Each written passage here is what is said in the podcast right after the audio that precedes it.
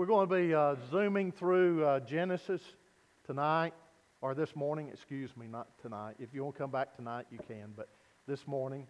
And we're going to look at an example that wasn't perfect, but we can learn a lot from this example. And this is an example with Jacob. It says, "Then God said to Jacob, Arise, go up to Bethel, and dwell there, and make an altar there to God, who appeared to you when you fled from the face of Esau, your brother. And Jacob said to his household and to all who were with him, Put away the foreign gods that are among you, purify yourselves, and change your garments.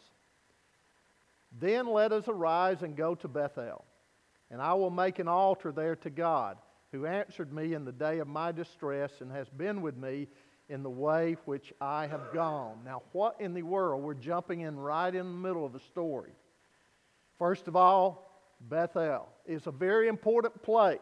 It's about twelve miles north of Jerusalem, and it's described as a bleak moorland, I guess you would say, in the hill country, as someone has described it. It stands about twelve hundred feet above sea level, where the winds blow uh, and whistle about its large exposed rocks. So it's not the prettiest place and nicest place to be. But to understand this passage in Genesis, we've got to go back thirty years. So we're going to be covering a lot of Scripture. To the time when Jacob first went to Bethel. And at that time, he was fleeing for his life. Why? Because we'll go back to the beginning with his mother and father, Isaac and Rebekah. You remember, and Isaac was the son of Abraham. And so it says Rebekah was with chi- children. But the children struggled together within her in Genesis twenty-five, twenty-two, and twenty-three. And she said, If all is well, why am I like this? She didn't understand what was going on. So she went to inquire of the Lord, and the Lord said to her, Two nations are in your womb. Two nations. Two peoples shall be separated from your body. One people shall be stronger than the other, and the older shall serve the younger. Catch that last one. The older shall serve, not the younger serve the older. The older shall serve the younger. This was not common. Here we're going to be looking at the home and the family of Jacob. Jacob's father was Isaac, mother was Rebekah. Isaac was the son of Abraham and Sarah, the son of promise that God had given them by a miracle in their old age, you remember? Beyond childbearing. And Isaac was to be a father of a great nation. So Abraham instructed his servant to get a bride for his son from among kinfolk back at Haran, or Haran. The servant, unerringly uh, guided by God, brought back Rebekah to be the bride of Isaac. So that's where it began. He wanted a kinfolk there. He didn't want him marrying among the heathen. So we take up the thread of their story when they are expecting their first child, the birth of Esau and Jacob. And the mo- mother of uh, Rebekah, the father, Isaac, they're seeing this war going on, or she's feeling this war going on within her. And uh, it says, God said that two nations were to come out of this family, and two nations did come out. And the two children were Jacob and Esau, Esau being the first to come. Esau was a man of the flesh, was outwardly far more attractive, they say, than Jacob. He was an outdoorsman, you know, uh, this athletic type. And he was a popular guy, you know, extrovert, a man of the world. In contrast, Jacob, he was, a, we'd say, a man of the Spirit. And although that is not apparent at the beginning, let me tell you, he was still considered a man of the Spirit. When we first meet him, he's actually much less attractive than Je- uh, Esau, and he is a very clever person. He's a very self-opinionated person, and he's crooked as can be. Not that his, bi- his spine was out of whack, but he's just crooked as an individual. And some of you, don't take this wrong way, he was a mama's boy. You'll find out what I mean by that in just a few moments. How were the sons received in the family? It says, and Isaac loved Esau because he ate of his game, but Rebekah loved Jacob. Hmm. In this family, both parents had their favorites. Have you ever seen that in a family? Maybe you've experienced it in your family. Some are just more easier to deal with than others.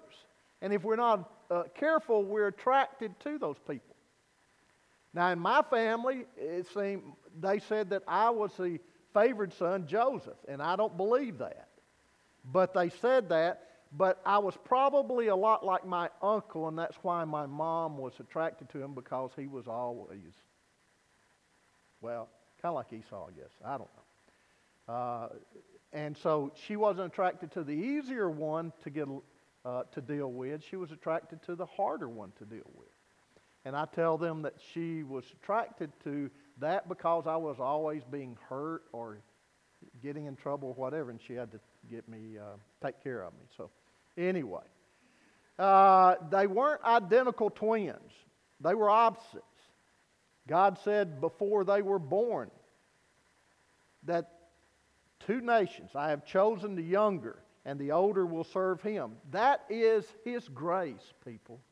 That is his grace. Jacob, knowing God's promise, though, I mean, his mother had told him, I'm sure of this, because she had been told by God, still connived for the right of the firstborn. That was his nature, wasn't it? So, birthrights were usually very important to the children. And having the birthright usually meant that the one possessing it became the priest of the family, the head of the family. And it guaranteed uh, that he would uh, receive the promises made to the father. And here the ultimate promise we know of, they surely didn't understand all of it, was that the Messiah would come through this line. But Esau, being a man of the flesh, it says he, he cared less about what might happen a thousand years from then, about his birthrights. Esau came in from hunting. He was hungry. He wasn't starving to death in the sense of if he didn't eat, he would die. He came in and he smelt Jacob's cooking. And so in turn, he took it Jacob took advantage of this hungry brother. When he smelled the aroma of his brother's cooking, he wanted it. He was tired, he was hungry. Now, you, you get nothing, I mean, you've got to understand that you got nothing from Jacob unless you paid for it. He was that type of conniving and, uh, you know, bargaining type of person, and so Jacob bargained, I'll let you have it if you'll let me have that birthright that you don't care about. That's basically what he's saying. Esau so despised his birthright, it says, that he said, you can have it. It means nothing to me. Thus Jacob buys that which God had already promised him. How many times do we try to outmaneuver people and things and even God to get what maybe God has already promised us? We're no different than Jacob in a lot of ways. Jacob didn't stop there. When old Isaac was about to die, um, we see that he and his mother uh, schemed to, to get what they had really been promised, the blessing. Their father Isaac had said to Esau, or he, so he thought, he said, and make me savory food such as I love and bring it to me that I may eat, in, in Genesis twenty-seven, verse four. that my soul may bless you before I die. Rebekah and Jacob collaborated together in this deception, the mother and the son. The thief of the blessing was the straw that broke the camel's back, if you will. It turned Jacob's brother against him. Not that Esau really cared about his blessing that much, but he hated that uh, Jacob did this to him. So Esau hated Jacob because of blessing that which his father blessed him. And Esau said in his heart, the days of mourning for my father are at hand, then I will kill my brother Jacob. In other words, he hated it that he got it. He outmaneuvered him. And so he knew that his father was old. He didn't want to hurt him in any way and push him into the grave by doing something that he shouldn't do. So he says, you know, when my dad dies, he said, I'm going to kill my brother. Now, when Rebekah heard about this threat to her favorite son, she said to Jacob, now therefore, in verse forty-three and forty-four of Genesis twenty-seven, now therefore, my son, obey my voice, arise, flee to my brother Laban in Haran, and stay with him a few days until your brother's fury turns away. So she told him to go there for just a few days. You see, catch that, just a few days. But the days turned into years, twenty years. And unfortunately, in the meantime, Rebekah died. She never saw her boy again. So there is a unique experience here that we need to understand. And that is his encounter, Jacob's encounter when he leaves home. Remember, the boy had never left home. He was a home boy. He stayed inside. He didn't live outside like Esau. He didn't live in the rough. You know, he didn't live in the woods. He didn't live in that wild country or countryside. And so in turn, this boy leaves home and spends his first night out, and he spends it in this rugged place called Bethel. And that night, he dreams of a ladder set up on earth with angels on it. And there's something unique about that with the angels. If you'll see, then Jacob awoke from his sleep and said, surely the Lord is in this place, and I did not know this. Well, what was the dream? He saw this ladder, and the angels were what? Were ascending and descending. Now, don't you think that the angels should have been descending and then ascending? But they were ascending and descending. And the reason there is, is the angels take the prayer to God. The ladder we can is our Lord Jesus Christ, and the angels are taking it up and bringing the answer back down. And then Jacob awoke from his sleep, it says, and said, surely, in verse uh, chapter twenty-eight, verse sixteen, surely the Lord is in this place. I did not know it. That's very important. I did not know it. In other words, the God that was with me, with my father and my father's father, is with me here. He has been with me. Even though I'm running, he is with me. He is telling this lonesome, homesick boy that there is grace and mercy with God. Aren't you glad that there is grace and mercy with God? We don't deserve it. He didn't deserve it. But God didn't give up on him, and he doesn't give up on us. And we see that he still has access to God. His prayers will be heard, and his prayers will be answered. God, in other words, has not forsaken him, nor does he forsake us. I mean, you look at Romans. Let's just take a, a quick detour here. Romans chapter ten, and Paul discusses the matter, the nation of Israel, and especially the boys and his brother Esau. And he says in chapter ten, verse six, but the righteousness of faith speaks to this way, or in this way. Do not say in your heart, who will ascend into heaven? That is, bring Christ down from above. You do not have to bring Christ down the ladder today. He is available to us all, isn't he?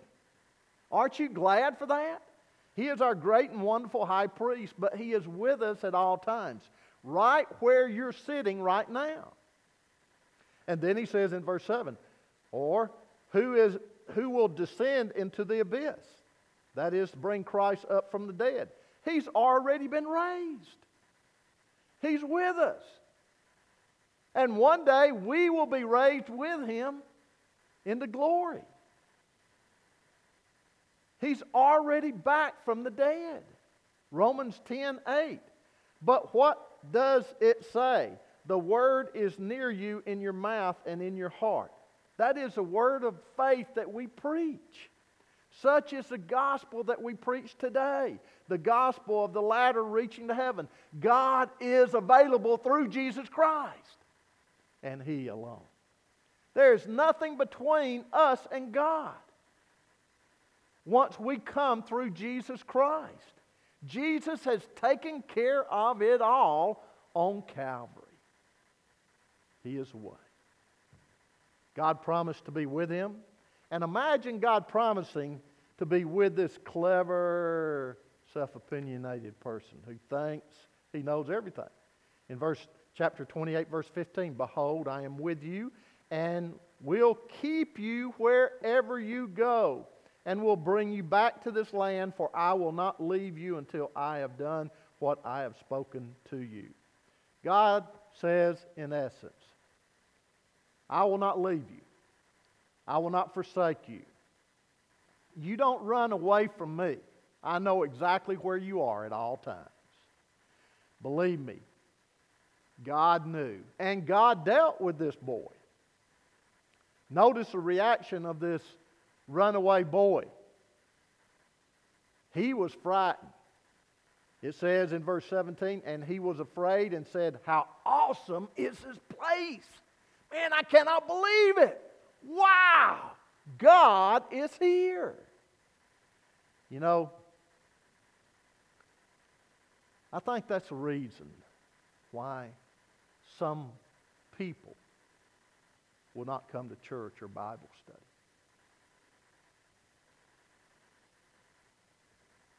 We can have a hundred and one excuses. But the real reason is that we don't want to get close to God. Because if we get close to God, then God's going to deal with us. And we just don't want that. Listen, Jacob, how awesome is this place? This is none other than the house of God. And this is the gate of heaven in Genesis twenty-eight seventeen. This is Bethel, the house of God. Such was his experience. But he doesn't give up. I mean, just because a person meets the Lord, he doesn't automatically, when we're saved, it doesn't mean that we never make mistakes anymore, does it? And doesn't mean that we don't deal with our old nature. Then Jacob made a vow saying, if God will be with me and keep me in this way, that I am going and give me bread to eat and clothing to put on so that I Uh, come back to my father's house in peace, then the Lord be my God. In chapter twenty-eight, verses twenty and twenty-one. He can't help but trade. He's a trader. Even after God promises to, to be with him and to do it for him, he turns right around and he says, if God will do this for me, then he will be my God. Always trying to swap out, always trying to maneuver and manipulate, always depending on himself to work something out. However, this experience at Bethel is a high point in his life, and many scholars believe this is when his conversion came. On to Haran he went. And he didn't know that he was about to enter college, the college of hard knocks. The professor of the course was Jacob's uncle. And he didn't know all of this was to occur, but he was to meet his match. So when Jacob arrives in Haran, he meets a girl, Rachel. She comes to the well with her father's sheep, and Jacob waters the sheep, and he kisses Rachel and lifts his voice and weeps, and it is love at first sight. Oh, man, he just swoons. Woo, I'm just in love, you know. She is the only fine thing in this man's life at this time. After many years, they have a son, Joseph. Later, Benjamin is born at Bethlehem, and this will cause her, her life. She dies there and is buried there. But now Jacob is a young fellow, though, and he's just met the love of his life. Jacob doesn't know it, but he's in school now. And here the nephew who has come from a far country, he is a guest for only a few days. He had expected to be treated in style, but what happens? In chapter twenty-nine, verse fifteen, because you are my relatives, should you therefore serve me for nothing? Tell me, what would your wages be? What are you talking about? I didn't come here to serve. Man, I came here to be treated nice. I'm a relative. I'm not here to work. He got outwitted. He was tricked. That was just the beginning. Then Laban, he saw how he looked at uh, Rachel. And, and so uh, Jacob, uh, you know, he wanted uh, Rachel. And so he, he asked for her hand in marriage. And Jacob fell right into line for Laban and his tricks. I will serve you seven years for Rachel, your youngest daughter. Well, it says that they only seemed but a few days to him. I mean, he was truly in love. Seven years pass. And but before that, we see that something happened. At the evening of the wedding arranged, the bride comes out heavily veiled. The wedding night passes, and in the cruel light of the day, Jacob sees a bride. But it's not Rachel. Woo! It's Leah. My goodness, yeah, scared him dead too. But Laban, Laban is right there to explain everything. He says, I forgot to tell you, there's this one thing, uh, that in our country it's custom that the oldest daughter must be married first. So you'll have to take her first. Well, that boy is beginning to learn what he had been dishing out. This is really his first big lesson. He refused submission to God.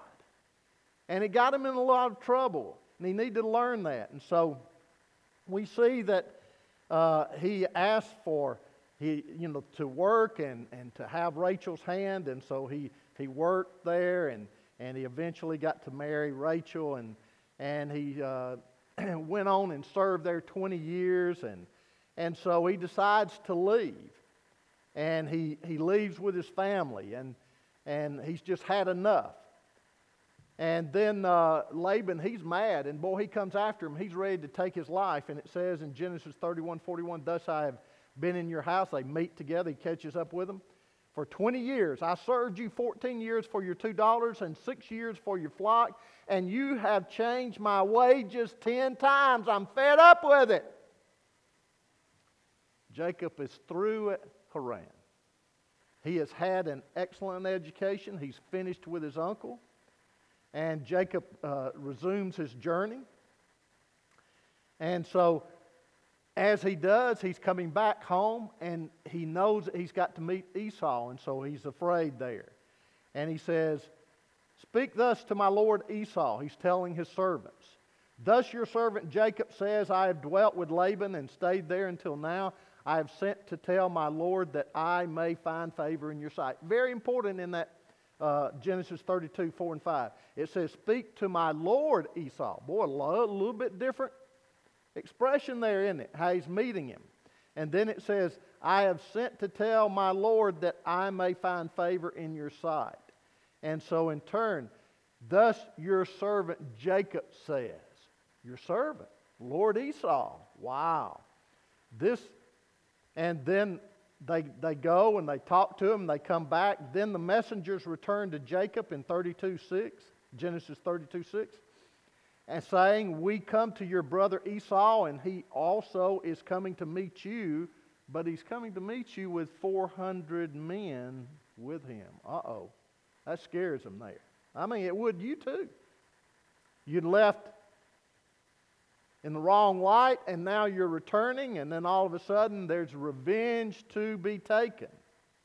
And so Jacob was greatly, in thirty-two seven, was greatly afraid and distressed, and he divided the people that were with him in flocks and herds and camels into two companies. And of course the reason for this was to protect his family. Then Jacob said, "Oh my God, Our O God of my father Abraham and God of my father Isaac, the Lord who said to me, 'Return to your country and to your family, and I will deal with you. I am not worthy of the least of all mercies and of all the truth which you have shown your servant, for I crossed over this Jordan with my staff, and now I have uh, become two companies,'" in Genesis thirty-two, nine and ten. In other words, he's humbling himself.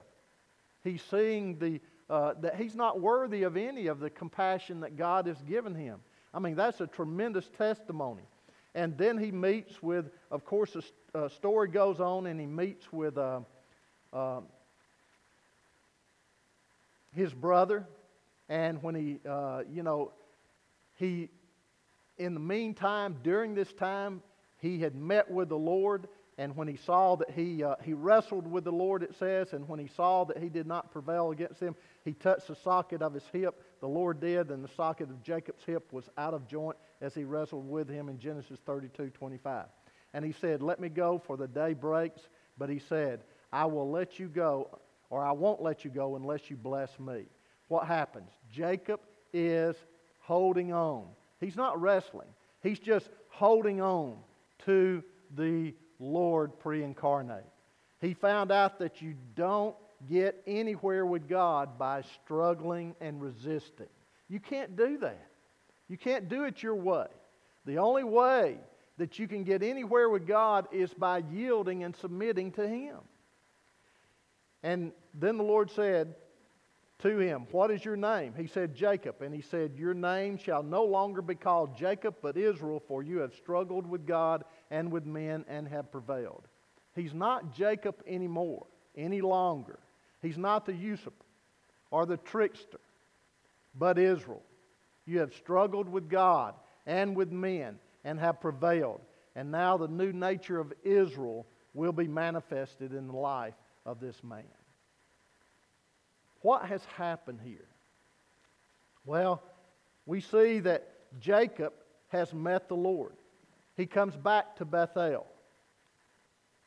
And the, what we need to learn as, as fathers and as leaders and as men, we need to first of all understand that we have a God who cares. He's not a God out to get us. He's a God who is out to change us, to make us better, to understand how we're to live, and help us and guide us along that way. We're, we have a God who will never leave us, but repeatedly shows, will show His mercy and His grace to us. We don't deserve it. But to understand that, we've got to have that Bethel experience. We've got to have that relationship with God. Have you today had that relationship with God? Have you come through the ladder? Have you come through Jesus Christ and come to God? If not, then you can't be the man or the father that God intended for you to be, because it's got to be through Him. He has the way. He has a direction. And we need to understand, third, that, that we don't get anywhere with God by struggling. Once we come to God, it's not our way and God, you come along. It's God's way and we come along. And we resist and we struggle, then we run into difficulties and we cause problems and, and we, we cause irritations and we cause even disasters in our life and in our family's life if we're not careful. We need to consistently be going to our Bethel. We need to be fathers who go there and our children see that we praise and worship God. As Ann said, let them know that you worship a God. Let them know what you're doing. Let them know when you're praying at the, at the foot of their bed over their soul for them to be saved why you're doing it. Don't be ashamed if they hear you. Let them know of, of, of the struggles in your life, many of the struggles in life, and how God has brought you along the way and how He has helped you and how, how miraculous they are. And then when you have failed, tell them that you failed. Let them know that you are not perfect, but God, in His mercy and in His grace, has forgiven you. If we confess our sins, He is faithful and just to forgive us of our sins and to cleanse us from all unrighteousness and to help us to start all over again. Let them know this. I think that we are a society that is afraid to say that we're wrong today at times, that we made mistakes. Yes, we have. There's only one perfect one, and that is God. Let them know this and how much God cares and still loves them, even through that. And then help them with their experiences. When they have difficulties, oh, Ann said, making mistakes. I look back at my children and I see how many mistakes. I like what Swindoll says, shame that grandparents can't raise kids, you know, after their, their grandparents, because you've learned so much. Not that you're perfect, but that you've learned so much. You see, I see so many mistakes I made. If not just getting on to the child, is it? How many of you had a parent sit down, boy, you said, oh no, here comes the talk. Yeah. But how many of you learned from that talk? You know, it's, it's a lot easier just to get on to the kid. A lot of times I wanted the spanking and just go outside because I didn't learn anything.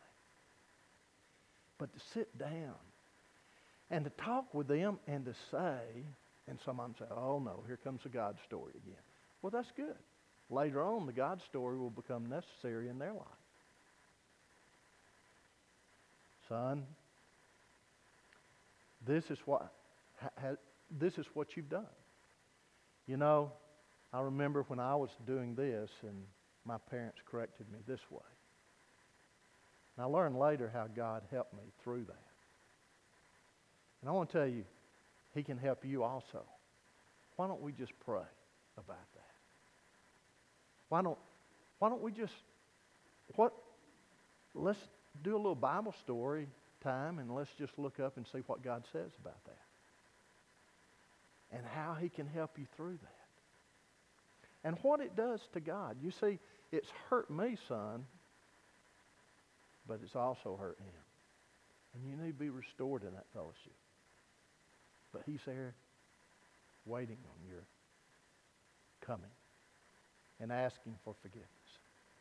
And son, I just want you to recognize that I'm here and I'm accepting you. But you've got to understand where you've done wrong so that you can be stronger next time. God will help you to be stronger next time if you rely on Him. And you just take them through one story, one event, one journey after another, bringing them back to Bethel, to the God who has helped you.